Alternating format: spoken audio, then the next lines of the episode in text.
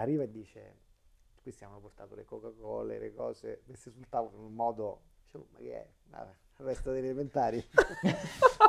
Questo per cominciare. Sempre delicatissimo. Ciao a tutti ragazzi, benvenuti a un nuovo episodio di Cheers. Oggi siamo a Roma, grazie mille perché ci sta seguendo tutti gli episodi. Ricordatevi di attivare la campanella, seguirci su tutti i canali YouTube e Spotify. E ora sigla. Ciao a tutti ragazzi, benvenuti a un nuovo episodio, di Cheers. Di Cheers. Recentemente hanno raggiunto lo status di unicorno. No, vivere un altro anno. Quali temi affrontare? Cheers. Raga, oggi come sempre siamo gasatissimi perché io sono convinto che qualche mese fa, quando avete aperto Instagram e vi siete resi conto che c'era un reel in cui l'audio non funzionava, vi siete chiesti che cosa sia effettivamente successo tra SIAE e Mete. Quindi oggi, con calma, ci facciamo una bella chiacchierata per capire intanto che cosa è effettivamente successo e quelle che sono un po' le dinamiche oggi del mondo della musica. E lo facciamo con il direttore generale di SIAE, Matteo Fedeli. Per cui benvenuto innanzitutto a Cheers. Grazie. Allora entriamo subito nel vivo della nostra conversazione. Come diceva Jack, ci sono state rubate le canzoni da Instagram, un disastro. Raccontaci che cosa è successo con sto meta. Allora, parti dal presupposto che dire rubate è chi a chi, perché... Esatto, infatti, no, questa è una dinamica. Tutto. No, no, perdonami la battuta. Eh, allora, sicuramente è diventato un fatto di cronaca in Italia. Mm in Italia se ci toccano le pensioni probabilmente nessuno si lamenta. Nessuno si Hanno tolto le canzoni su Instagram o comunque meno rispetto alle canzoni su Instagram. È successo il finimondo. No, devo dire anche per noi SIAE c'è stato un impatto mediatico veramente forte sì. su, su, questo tema. Ci ha sorpreso, tra l'altro, questo ci tenevo a specificarlo, anche quanto invece abbiamo ricevuto supporto su questa vicenda, mm. perché paradossalmente c'è sicuramente tante persone. Ma scusa, da parte sia degli artisti che del, del pubblico? Sì, da parte ah, sia diciamo storicamente non è un soggetto particolarmente amato perché in qualsiasi paese tendenzialmente, in particolare quelli mediterranei come mm. noi, eh, qualsiasi cosa che devi pagare non, non va bene, non è proprio ben visto. È percepita come una tassa il diritto certo. d'autore mm-hmm. quando in realtà è, non lo è perché io in realtà sto pagando il diritto che nasce in capo all'autore che costruisce un brano, fa parte del, diciamo, della creazione anche del contenuto, perché poi magari c'è l'artista interprete, l'autore è chiaramente una sua componente importante, quindi tendenzialmente non è che siamo un soggetto particolarmente amato, amato. diciamo più o meno a metà tra l'agenzia delle entrate e Equitalia, non, non, mi perdoneranno, ma anche loro comunque come Salutiamo, ci ascoltano devono, sicuramente Equitalia. Devono chiedere eh, soldi, certo. quindi non è, non è bellissima. Partendo da questa immagine devo dire che è per la prima volta forse che siamo stati percepiti non come quelli che diciamo finiscono sui giornali perché vanno a chiedere i soldi a un bar, quindi magari ci possono essere vicende contro vicende, ma dice ah, finalmente ve la siete presa con uno delle vostre dimensioni, quindi già questo è positivo, eh, sì. paradossalmente positivo. No, lì chiaramente che cosa è successo? Eh, è di mestiere che cosa fa? Eh, è un intermediario, quindi i nostri autori ci danno un mandato per andare a incassare i loro diritti da altri soggetti. Questi altri soggetti possono essere una discoteca, un bar, la RAI, Mediaset, Me- Meta, Google, okay. Spotify, tutti quanti tutti. tendenzialmente quelli che utilizzano contenuti, in questo caso musicali, ma noi intermediamo più repertori, quindi possono essere anche contenuti cinematografici, mm-hmm. nei teatri noi intermediamo anche eh, la parte teatrale, quindi abbiamo più repertori. In questo caso musicale. Noi negoziamo continuamente con tanti soggetti diversi, tutti quelli che ho citato, posso aggiungere anche Disney Plus, Netflix, ogni soggetto che più o meno ha dei contenuti tendenzialmente a una negoziazione, se non in corso, appena chiusa con noi. Con voi. Lì che cosa è successo con Meta? Con Meta si è arrivati a un punto che probabilmente non era mai stato toccato con questa violenza da nessun altro, con nessun altro digital service provider, sicuramente non in Italia. Se andate a guardare un po' in giro per il mondo ci sono notizie, TikTok in questo paese, è capitato, capitato. comunque. In Italia, che comunque sicuramente non è una nazione eh, piccola anche a livello mm. globale, ci tengono ancora nel G7, vediamo quanto tempo durerà, però eh, non era mai capitato. Questo perché? Perché in una negoziazione chiaramente c'è una dinamica che come funziona. Ovviamente dalla, dalla parte di SIAE noi cerchiamo di eh, ottenere il più possibile per i nostri aventi diritto, dall'altra parte c'è un soggetto che giustamente vede il diritto d'autore come una riga di costo che cerca di pagarci il meno possibile. Ma questo è parte del gioco. Quindi certo. anche durante questa negoziazione ci possono essere fasi un po' più tese, fasi un po' più rilassate, c'è la volta che te ne vai a cena magari perché hai chiuso il deal, sei con, cioè, mutuamente soddisfacente e tutti quanti sono contenti, ci sono delle fasi come quella che è capitata con Meta, nella quale a un certo punto, devo dire, era molto già complessa come fase, ma non è che non fosse mai capitato con altri. A un certo punto noi ci siamo ritrovati un bel giorno di metà marzo 2023 con, me lo ricordo, era il nostro capo dell'ufficio stampa che mi chiama e mi dice guarda che C'è un casino. è successo qualcosa. Qualcosa di Nel grosso. senso, Meta esce con un comunicato stampa che ovviamente non aveva condiviso con noi, nel quale dice Meta non vuole più i brani SIAE, Meta non chiude con SIAE. Ma quindi all'improvviso. Beh, eh, devo dire che quello era in quel momento fatto così unexpected. Mm. Ok. Non completamente, nel senso che ovviamente la negoziazione non stava andando benissimo. Noi avevamo ricevuto un muro che potete trovare anche come caratteristiche sicuramente anche sui giornali, perché è già stato dichiarato sicuramente da entrambe le parti, in maniere diverse ovviamente. Però era una situazione complicata, però diciamo che lì poi c'è il passo in più di coinvolgere la stampa, chiaramente è sempre un po' rischioso, mi verrebbe da dire, perché oggi, cioè, dopo quel, quel passaggio, ti ritrovi nella fase, devo dire, più complicata ancora da gestire negozialmente, che è la fase in cui la stampa ha fame di un vincitore di un Esatto. Chiaro. Perché quando succede una cosa del genere, poi si vuole sapere dove va a finire. qualsiasi cosa tu faccia, tendenzialmente non solo se lo domandano, ma te lo chiedono e vengono a chiedertelo anche abbastanza insistentemente. Quindi in questo chiaramente una negoziazione è qualcosa di complicato. Alla fine invece siamo riusciti anche eh, a seguito di un, un procedimento che è stato avviato dall'antitrust. Mhm. Ce lo metterei in mezzo perché sicuramente È è stato parte del chiave. gioco. Alla fine abbiamo chiuso comunque un accordo transitorio. L'accordo transitorio che, che cosa- a che cosa serve? Quantomeno per rimettere sui contenuti. Esatto. Perché il vero problema in tutto questo è stato poi la rimozione da parte di Meta dei contenuti. È questo che poi ha fatto esplodere il Certo. caso e l'ha fatto E diventare ha creato danni mediatico. Poi, per chi ci avesse fatto eh, caso, eh, per chi avesse guardato un pochino, anche a metà marzo loro hanno detto che avevano tolto i contenuti, ma non è che hanno tolto tutto. Non tutto, tutti, quindi tante esatto. cose comunque c'erano. Chi caricava un audio lo chiamava originale perché non le prendeva dalle library, chi si inventava qualche Mm. altra cosa.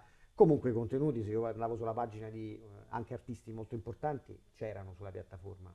Quindi anche adesso ristabilire un minimo di pax e dire va bene, vi ridiamo una licenza temporanea con determinate caratteristiche che sicuramente sono- per noi sono abbastanza soddisfacenti da poter chiudere almeno un accordo transitorio, eh, andiamo avanti nella negoziazione e cerchiamo di chiuderlo. Il problema lì è una- un altro- un'altra questione.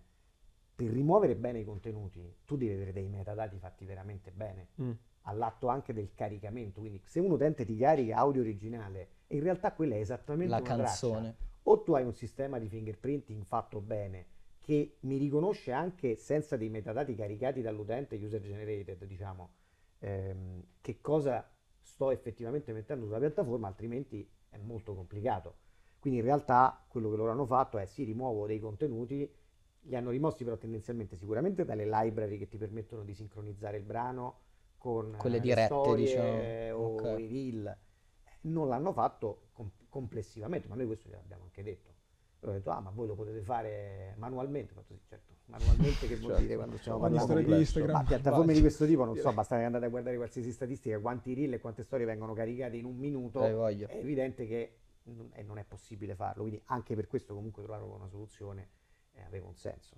Poi quello che gli contestavamo noi era una- un'altra cosa fantastica che lui diceva, ah, togliamo i contenuti, ma loro la licenza gli era scaduta a dicembre, ho detto sì, ma dobbiamo continuare comunque a negoziare che avete usato tre mesi dell'anno, due mesi e mezzo comunque Senza. i Con la licenza contenuti senza, Senza licenza. licenza. Noi gli avevamo, durante la negoziazione poi è anche diciamo, una caratteristica del mercato, può capitare che ti scade la licenza, però diciamo in buona fede entrambe le Sì, parti ti continuano a metti negoziare, d'accordo. ti metti d'accordo, però chiaramente quando arrivi poi a fare queste azioni, Devi farlo notare. no, non solo devi farlo notare, anche chi lo fa deve essere consapevole di che cosa Certo. sta facendo, anche delle potenziali conseguenze poi di quello che stai facendo, perché oggi abbiamo ancora comunque da decidere, ma quanto mi devi dare allora per quel periodo là? Cioè, indipendentemente dal fatto che poi chiudi l'agreement per il futuro, che è ovviamente una cosa che vogliono sempre tutti quanti. certo. Lo vogliamo noi, lo vuole Meta e lo vogliono anche Chi ci lavora poi Certo, tutti quelli che social, noi rappresentiamo, tutti quelli di social, noi non avete idea, ci sono arrivate anche minacce di morte da gente che... Eh. No, ma, ma veramente non dico da segnalare perché poi nella concitazione di, di di quei giorni La rabbia del momento. La No, storia però fa meno likes. abbiamo vissuto, noi comunque siamo un soggetto che se andate a vedere i nostri follower non siamo il, eh, soggetto seguito da Amati. milioni di persone. Mm.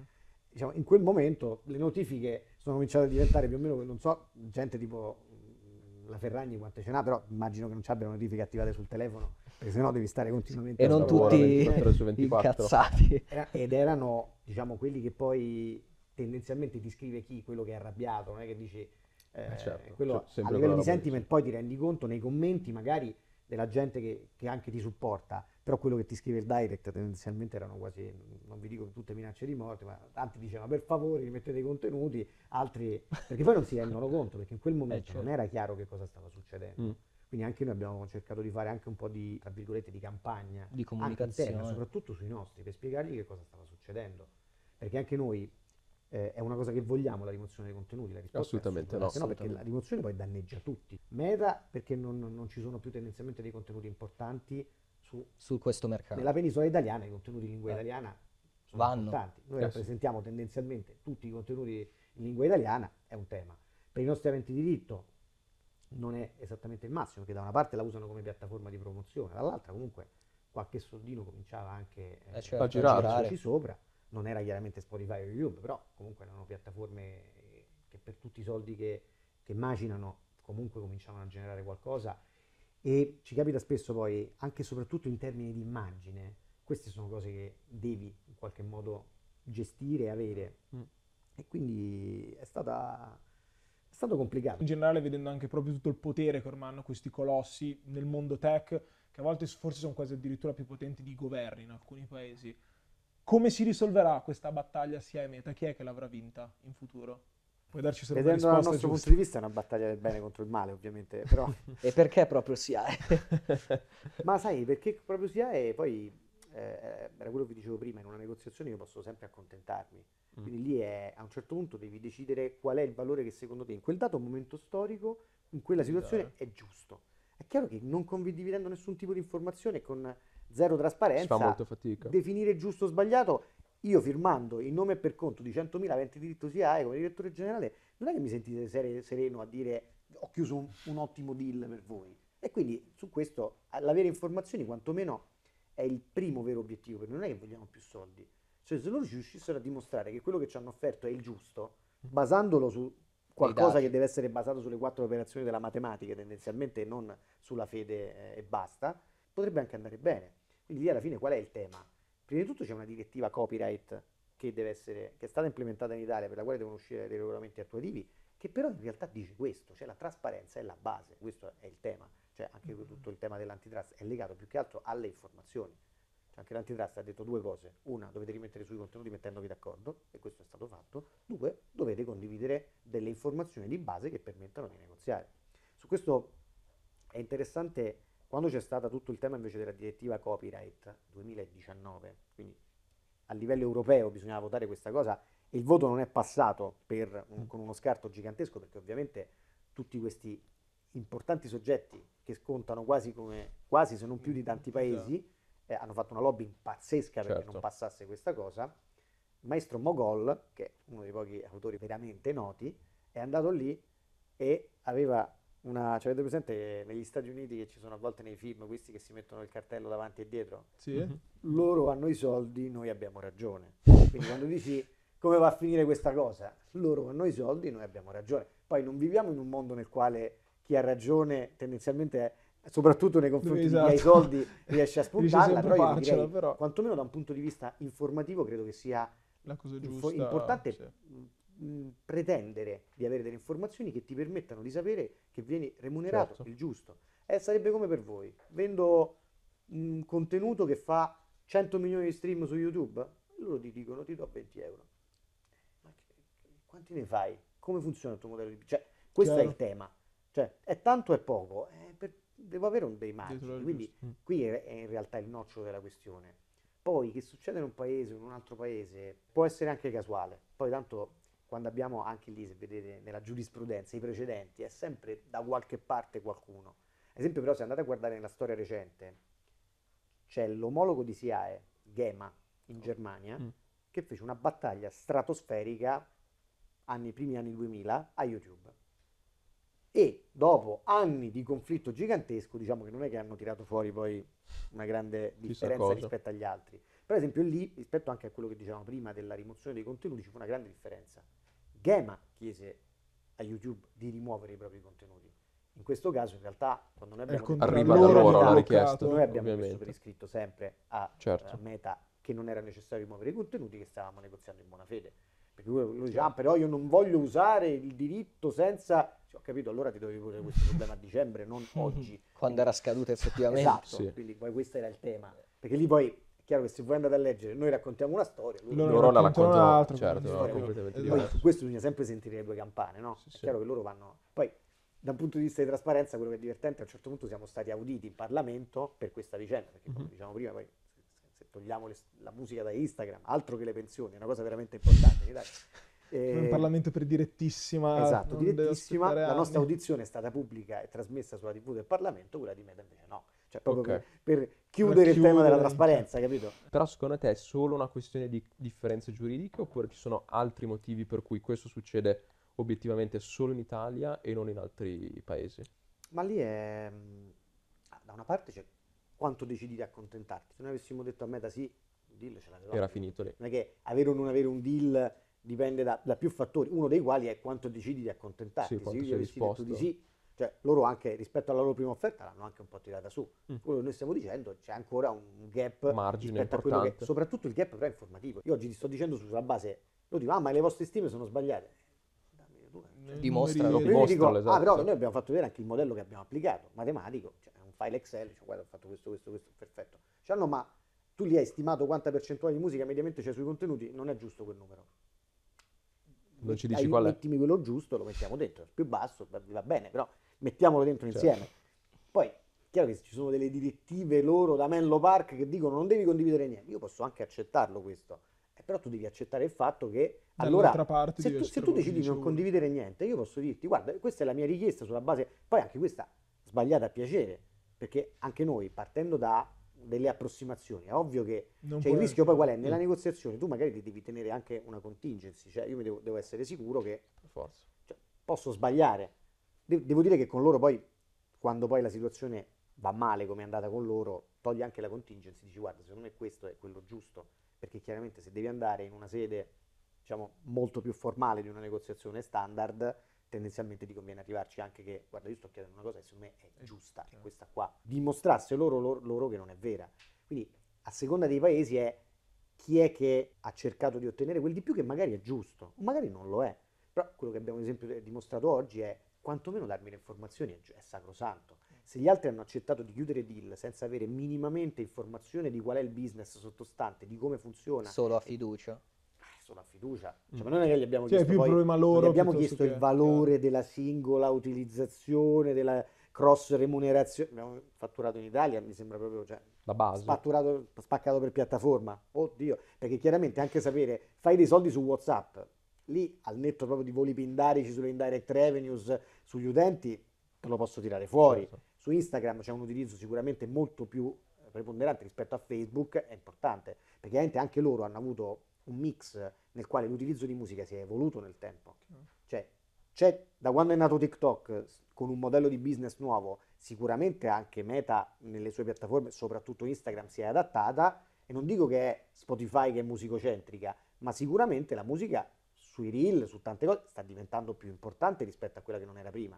Instagram, me lo ricordo, nasce come applicazione per la condivisione Certo, di foto, certo. Foto di cibo, sì. quindi niente musica. cioè, quindi lì la musica non c'era, però nei tuoi vari, poi sono pivot un po' più grandi, non è una startup, però insomma in questo genere di pivot alla fine, cioè non è che dici, ah ma il- i soldi giusti che vi ho già dato nel 2018-19 sono giusti ancora oggi, ma scusa, ma le tue revenues fanno così. Mm. Eh, l'utilizzo di musica, quindi nel mix cresce, è chiaro che per me è importante avere queste informazioni perché cambia tutto.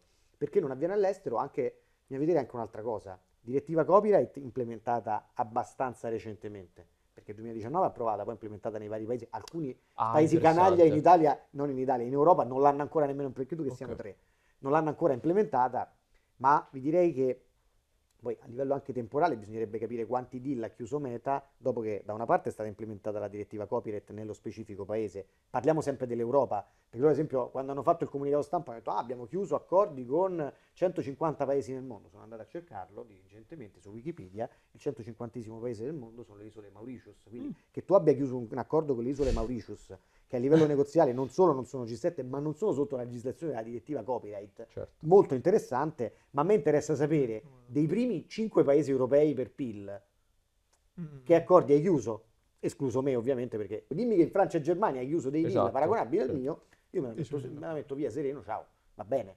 loro questo non ce lo dicono però. Quindi il problema qual è? Post direttiva copyright e soprattutto post inizio della spending review gigantesca che ha cominciato a fare Meta a fine 2022. Cioè, assolutamente. Perché Meta quante persone aveva licenziato fino al 2021? Zero? Ah, molto molto Dalla sua sto- nella sua storia. Poi ha Molto cominciato poche. a mandarne via 10.000 al mese. Eh, Quando viene il negoziatore a noi ci dice, eh, per sapere io ero abituato a viaggiare in business class, adesso viaggio in economy, fantastico.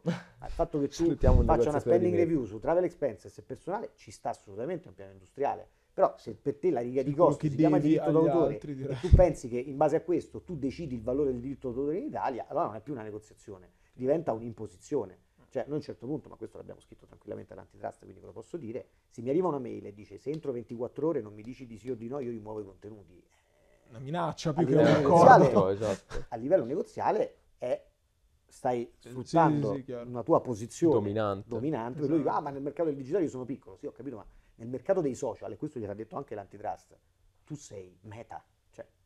Oltre Non monopolista, TikTok, Esatto. No, Cioè, è dire che quasi avete piccolo un attimo. Oggi sei un duopolio al massimo. Sì. Poi gli altri staccati non vi so dire nemmeno chi c'è dopo. Quindi loro quando dici ah ma possono fare anche senza di me, ma non è un problema economico, è anche un tema di immagine. Mm. È vero che in termini economici quello che ci dava Meta, che ci sta dando in questo momento, eh, ma che ci darebbe anche col nuovo deal se loro accettassero le nostre condizioni, è una parte molto piccola di quello che incassa SIA per i suoi eventi di diritto, ma da un punto di vista di immagine è una piattaforma importantissima.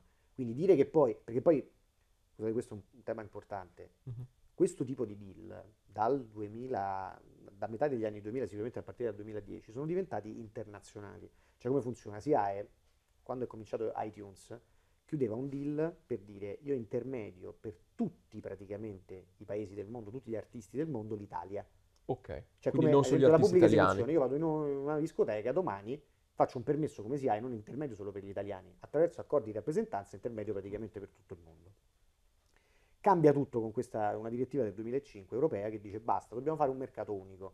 Non è ognuno si intermedia il suo paese, quindi geolocalizzato, ma ognuno intermedia i suoi contenuti per lo spazio economico europeo. Ah, ok. Quindi questo Il perché cambia? diciamo. Perché tu in realtà oggi si hai intermedia i suoi contenuti, con Meta noi abbiamo un accordo che non copre solo lo spazio economico, ma 100 paesi nel mondo. Quindi anche su questo cambia tutto, perché noi rappresentiamo gli aventi diritto italiani. In questo modello come funziona? Ci sono degli spostamenti e quindi si crea una competizione internazionale anche tra le società di collecting. Mm. Cioè oggi nessuno ci fa caso. Per questo vi dicevo, è importante anche avere buoni deal, perché c'è una migrazione di aventi diritto tra società europee anche. Cioè, ad esempio, le società importanti tendenzialmente cercano di prenderli ai paesi piccoli. Noi come SIAE non lo facciamo perché diciamo, non è nemmeno proprio carino. Però capita, all'Ungheria cercano di prendergli eh, altri paesi nei primi cinque che non mi va di citare, gli prendono gli aventi diritto importanti non è bellissimo. Questo perché? Perché anche su questo, come vi dicevo prima, uno stream può avere, facciamo il caso semplice, due aventi diritto. Se un, avente diritto ha un deal come uno, uno nostro molto buono, faccio l'esempio di un grande di digital service provider che può essere Apple Music, Spotify, Amazon. Se tu c'hai un deal buono e l'altro ce l'ha meno buono, lo stesso stream può avere una, la, il tuo 50% può valere più o meno del 50% dell'altro. E quindi questo diventa un fattore competitivo fondamentale. Cioè avere un buon deal, e vi dico che tra le società che ce l'hanno buoni e meno buoni ci sono scarti anche del 20-30%, cioè non zero. Quindi anche lì avere un deal che è il migliore del mondo ti aiuta anche a livello competitivo. Quindi noi quello che contestiamo non è soltanto la quantità di soldi, ma anche il fatto che io riesca a diventare attrattivo. Mm. Perché il mercato oramai è diventato europeo su queste cose, quantomeno, se non ancora più grande, perché questi aventi diritto si possono spostare esattamente come esisteva nel mondo diciamo, della tassazione l'Irish Double Sandwich. Certo. Tu puoi decidere di andare da qualche parte perché ti conviene di più o di meno, capito? E Matteo, abbiamo una novità a Cheers, abbiamo assunto uno stagista che, eh, con il quale abbiamo preparato un formattino e spieghiamo a chi ci sta ascoltando. Grazie mille. d'eccezione, direi. Allora, questo formattino che cosa consiste? Ora ti faccio vedere, scegliamo delle foto di artisti e tu, senza dire ovviamente di chi si sta parlando, esprimi quello che è il tuo, il tuo parere di- su questa persona. Sei pronto? Allora, Parere di qualsiasi tipo, qualsiasi roba che ti viene in mente, che vuoi dire, ci dici. vediamo, possiamo fare questo. Eh, Eh, cosa c'è da dire? Eh, tu, Un eh? autore molto- che è stato molto controverso in questo 2023, Sì. soprattutto per quella foto che mi hai fatto vedere. Eh, l'ho scelta apposta, infatti. Ed è difficile non far capire di chi stiamo parlando. Beh, però Vale. ce ne possono essere tanti. Tu l'hai conosciuto? Eh, no, devo dirti no, No, ok. non l'ho mai conosciuto. Perché magari era anche antipatico. Ma secondo me quella cosa che ha fatto gli hanno detto di farla. Ah, Ah, sì. dici? Ok. Beh, però come streaming giovane. CI penso vi stia aiutando. Credo che sia stato il top performer 2022. Uh, Che miseria. addirittura? Però, Beh, io posso dire, Fateci- lo ascolto. Io lo ascolto. Eh, non ho dubbi. E Fateci adesso posso sapere. dirlo Lo perché stai dicendo come se fosse una confessione che pare Beh, brutto, cioè. non è, non è il più... Vabbè, no- no- non vado oltre, che sennò tanto l'hanno già capito è. tutti, non è un Esatto. problema. Prossimo. Tosta, eh? Lui tosta. Non è tosta, perché su questo vi posso dire che ci sarà una grande sorpresa. Orca Oh, miseria, ok. ok. Questa è esclusiva di Cheers. Ok. Eh, Mm, Non si può dire si può dire nient'altro. A me non piace la sua a ragazza. parte che non è una sorpresa, nel senso... Eh? A me la sua ragazza non piace. Qui questo è il mio commento. E lui, grande. Lui è il mio preferito. Bomber assoluto. Grande. Ah, io dico su di lui, ci siamo conosciuti. Eh, su di lui sono sempre delle storie interessantissime, No, quindi scusa, siamo... no, Vorremmo anche intervistarlo, No, quindi sì, esatto, se riusciamo dopo a metterci d'accordo. Allora ci incontriamo, era la nostra sede di Milano, eravamo io e un'altra persona di SIAE, dovevamo vedere per spiegare un po' su, queste tematiche digitali perché ci Sì. sono aspettative sempre. eh. Arriva lui, tuta, rosa, shocking, eccetera. grande. Stupendo. proprio. Poi diciamo, è una persona diciamo, anche Sì, è- sì, sì. è Imponente. tanto, è- Imponente. È, enorme, cioè, tu ci stai vicino, io sono, oddio, sono piccoletto. Arriviamo lì, ci sediamo a questo tavolo da riunioni che era quello dove che c'erano poi le signore carine della nostra sede di Milano che hanno, non so se avete mai visto la, la serie di Spotify su Netflix, quella dei playlist. Sì, Mm. sì, Eh, bellissimo. La, la puntata in cui vanno alla SIAE svedese che si chiama Steam, più o meno equivalente a entrare nei nostri uffici, che ti sembrano vecchi. Poi, cioè, adesso abbiamo questa stanza qua che l'abbiamo fatta che Bellissima. l'altra metà figa. della stanza il vostro pubblico non la vede, ma più o meno rispecchia il resto del palazzo. Arriva e dice: Questi hanno portato le Coca-Cola, le cose messe sul tavolo in un modo. Dicevo, ma che è? Ah, Resta delle elementari. Questo per cominciare. Sempre delicatissimo. No, stupendo. Però, Bellissimo. però no, poi è stato divertente, l'abbiamo commentato, è bello. Io sono questa scena, lui che entra così, ah, ma la festa elementare, stupendo. Devo dire, è stato un momento fantastico. Eh, Eh, vabbè. Questo perché il pubblico non può vedere. eh, Eh sì. che, che fare? cosa, cosa gli puoi dire? Non c'è niente da dire, va bene, sono d'accordissimo con te. Facciamo l'ultimo. Ultimo. Cosa ci O, proponi, o ce n'è qualcuno... No, dai, lui. Eh, anche lui top performer. Ma, ma io ho sentito che è un po' antipatico. Ma secondo me, sai, la gente parla anche. Tu guarda la faccia, guarda dalla foto. Ti sembra antipatico. A me sì. Ma dalla foto, eh? Cioè, quindi tanta gente, secondo me, io ti posso dire, non l'ho mai conosciuto. Ma la gente magari commenta dalla foto. Poi invece a me è capitato di vedere tanta gente che sembrano meno simpatici, stavo per usare un termine un po' più, più forte. e, e invece poi sono persone più carine che non, non te l'aspettavi veramente e assolutamente viceversa. Cioè, quindi non mi sorprenderebbe che invece la gente guarda soltanto a partire dall'immagine, come era il signor Lombroso che dice no, perché se Eh sì. la conformazione così, allora è un Eh, criminale. se c'hai i tatuaggi in faccia non va bene. ok, no, stavo scherzando, non è l'ultimo, ne voglio fare un altro. Vai. Eh, vabbè. Quindi non loro i top dell'anno scorso, non lui, Non lei, loro. Allora, il problema è che dovete guardare il singolo. Ok, ok. Cioè, ok, quando ok. vi dico il top, noi ragioniamo sulla, si- Sulla la singola- persona. È chiaro che se sono più di uno, però così spoileri. Ah, ok. Anche Beh, perché Connecting potrebbe essere dots. chiunque. Loro chiaramente di più, ma perché I sono soprano. quattro. No. No, loro ragazzi sono, tanto questo ormai si capisce, ma Sì, sì, sì. l'irripetibilità, lo dico anche da romano. Cioè, nella mia vita io un'altra, un altro- un'altra cosa del genere non la vedrò mai. Cioè, proprio Sì, anche. Sì, anche- anche come immagine di quello che è successo, no? Cioè, tutta la storia a partire Sì, dall'inizio, esatto. è una cosa Incredibile. pazzesca. Cioè, Ma in poco tempo poi anche, no? Ma sai, è sempre così. Cioè, ora- oramai viviamo in un mondo in cui queste cose possono succedere. Mm. Quindi tu in realtà, guardando questo tipo di fenomeni, lo vuoi copiare, ma non lo puoi copiare. Cioè, non è che dici... Ce n'è uno copiare. che... Però devi sapere che può esistere, quindi tu dovresti cercare di alimentare quel mondo Sì. che ti può portare a questo, perché la globalizzazione la puoi vedere in eh, da una parte è una minaccia terrificante che tu venga mangiato dal resto del mondo, dall'altra parte invece è una tremenda potenziale. opportunità. Una roba che mi, mi chiedevo dall'inizio. ehm, Com'è che cambia adesso tutto l'enorme mondo del diritto d'autore con queste nuove tecnologie di cui si parla tantissimo adesso, tipo ovviamente l'intelligenza artificiale? Apriamo proprio il vaso di Pandora. il problema è cosa non cambia, qualcosa che Certo, tendenzialmente certo. sostituisce tanti esseri umani. Mhm. Eh, diciamo, al netto del fatto che sono preoccupato, diciamo, una visione un po' distopica del futuro, Ok, per chiunque abbia visto Terminator, il rischio Mhm. che abbiamo, stiamo per accendere. Skynet, comunque secondo me esiste. esiste. Perché anche tipo proprio nel mondo della musica ci sono un sacco di applicazioni. Poi, tipo adesso vedevo ce ne sono alcune che magari ti dicono scrivimi questa canzone come la scriverebbe quest'altra persona certo. e in più mettigli la voce di Drake per dire. Che cioè c'è Drake che canta, non so, azzurro. Perché adesso potrei fare tutto questo. Ah, il problema qui è, tra l'altro questo è un episodio divertente recente, sono andato con Mogol a Londra, a un certo punto abbiamo- stavamo tornando, eh, abbiamo mangiato in aeroporto, è stato divertentissimo perché mi ha detto, eh no perché devo dire, questo è stato proprio un pranzo di merda. il, pranzo, il peggior pranzo della mia vita, cioè, Porca non so, ne avrà viste tante, il peggior pranzo della mia vita. A un certo punto ho detto, facciamo una cosa, ti voglio far vedere. Chiediamo a chat GPT, scrivi una canzone con lo stile di Mogol su un pranzo di merda a Londra. Bellissimo. Ha scritto una cosa e io vedevo lui che la leggeva e dicevo, no però Non è male. Non è ma- male. ma potrei essere veramente io. Questo è, cioè, capito? Il vero tema di tutto questo sarà, in questa fase diciamo transitoria quantomeno, dove fanno training queste cose. Cioè, Mm. oggi loro hanno trainato questo sul web, ma tutto quello che c'è nel web oggi, Di da un punto di è- vista di copyright, Esatto. lo Eh, potevi sì, sì, fare. esatto, esatto, Poi esatto. lì ci sarà anche molto filosofico perché anche quando uno dice tu hai usato come training ma io ho costruito qualcosa di nuovo.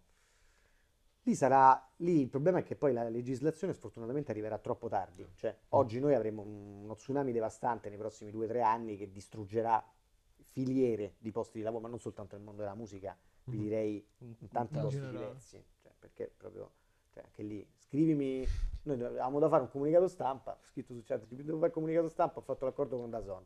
Scrivi una ringa contro meta che mi faccia vincere. Oggi il vero problema di questa roba, è se io dico fallo con lo stile di Mogol, tu hai imparato lo stile di Mogol. Eh sì, dalle canzoni di Mogol. Però anche da lì poi Cioè, bisogna vedere perché nella lobbying che faranno poi questi soggetti sarà è come la direttiva copyright, ci sarà OpenAI che lo farà insieme a, a Google e diranno no, però noi in realtà è come dire eh, nel Rinascimento c'era la scuola del Vasari quelli guardavano che faceva Vasari, altri e facevano una, una cosa a modo loro. loro. Cioè, oggi questa roba non è che sta copiando, sta Riarrangiando, però loro il problema che hanno è la black box, non Mm. sanno esattamente cosa fa. Cosa fa? Mm, mm. Ma invece tu hai appunto prima di entrare in SIA hai comunque avuto una lunga carriera in SIA e prima eri anche in consulenza, quindi un po' in tutta la tua esperienza quali sono le principali lezioni che hai imparato e soprattutto quali sono anche i consigli che daresti magari a uno dei tanti nostri ascoltatori che si sta affacciando sul mondo del lavoro adesso? Ah, prima di tutto che deve capire come funziona questa roba perché l'intelligenza artificiale o la usi o vieni usato. Cioè, quindi- in realtà poi, ecco, ehm, nella mia esperienza, nella mia carriera, quello che vi dico è eh, uno deve fare anche tante esperienze. Per, ad esempio il consulente è stato, in una società di consulenza strategica, mi è capitato fai piani industriali, fai diverse cose, vedi diverse realtà, vedi diversi modelli di business, capisci anche quali sono interessanti. Poi se vi dovessi dire avrei mai pensato di lavorare nel mondo del diritto d'autore, la risposta è assolutamente no. Mm. Io come diciamo, formazione sono ingegnere, pensa che, che c'entro col mondo del diritto eh, abbastanza poco. Però alla fine si ha, uno non ci pensa, ma si ha un mondo di numeri grandi. Certo. Cioè, quando vi dicevo prima ah, Spotify, Spotify ogni mese ci manda un report con milioni di record per ogni offerta commerciale e per ogni paese. Immaginatevi una matrice e per ogni offerta commerciale, per ogni paese, in ogni, questi milioni di record tu devi dire questo è mio, questo è mio, questo è mio su ogni record con la percentuale che è tua. Per farvi capire, cioè, è una cosa da giuristi? No, non necessariamente proprio. diventa un problema molto più complesso. Nel lavoro, secondo me, è, è il momento in cui pensi di non avere niente da fare, quello in cui tu stai costruendo il tuo futuro. In quel momento là tu devi cercare invece di capire come posso eh, fare di più, come posso fare meglio. È chiaro che se ti adegui è finita lì, ma ad esempio anche oggi, dovendo gestire una società intera, vi dico, l'intelligenza artificiale è un tema, perché al netto degli effetti distopici di cui stavamo parlando, strumento di produttività. Ad esempio sto facendo di tutto per essere tra i primi a mettere le mani su Copilot, che non so se sapete che è, Certo. strumento di Microsoft su Office 365, cioè quello da un punto di vista di produttività te la aumenta a dismisura. Perché? Poi è una stupidaggine, ma se, se tu come azienda usi eh, un prodotto Microsoft, poi Google fa la stessa cosa sulla sua suite, va bene, ma la devi usare. Perché tu questi strumenti prima di cominciare a usare meglio è. Per Sì, esempio sì. ChatGPT, uno, non è un gioco. Cioè, ChatGPT è anche uno strumento di assistenza pazzesco. Perché uno dice, non è perfetto, cioè, ho capito, ma anche delle nostre persone che rispondono, per quanto competenti, per quanto bravissime, quanti rispondono in maniera perfetta? Vi lascio con questo esempio che è stupendo, io sono abbastanza giovane, ma non troppo. Stavo a scuola che c'è la prima enciclopedia in carta, perché io nasco col, con la Treccani, ma ho visto in carta entrare nelle scuole. Un uh, mio compagno di classe fa la ricerca, dobbiamo fare per religione una, tesi, una tesina sui cappuccini cappuccino. Che non sono quelli che si bevono, ma sono i monaci. Esatto, bravissimo. Legge tutto quanto, a un certo punto prende due, questo non mi ricordo quanto gli ha messo, perché fo- cioè, manco se l'era riletto, e in fondo c'era cappuccino, bevanda calda molto amata dagli italiani. Ah, ecco, a proposito. gli strumenti li devi sapere usare, sì. cioè, soprattutto quando sono potenti. Ad esempio ChatGPT dice, dice stupidaggini, sì, ho capito, ma almeno rileggilo quello che dice. Certo. C'è una bibliografia sbagliata, ma vattela a riguardare cose. C'è l'avvocato negli Stati Uniti che dice che si è presentato con la cosa di ChatGPT con, con, la, con la giurisprudenza inventata, ma tu sei andato veramente con quella roba con con l'uno, con l'uno scritto da chat GPT e manco hai guardato il link, ma dai, cioè, queste cose, per questo bisogna però capire come funzionano, come chi non sapeva certo. cercare su Google prima, è l'equivalente, eh. da quando esiste Google tendenzialmente, non è che dice, ah, devo farmi un corso, ma che, che corso devi fartela guardare? Quindi chiudendo è questo, esiste Google, esisteranno molte altre cose nuove, bisogna andare a imparare, tra l'altro se vi stanno sentendo vuol dire che c'è un minimo sì. di voglia di apprendimento. Assolutamente. Cioè, è giusto, state nel posto giusto, dovete imparare così.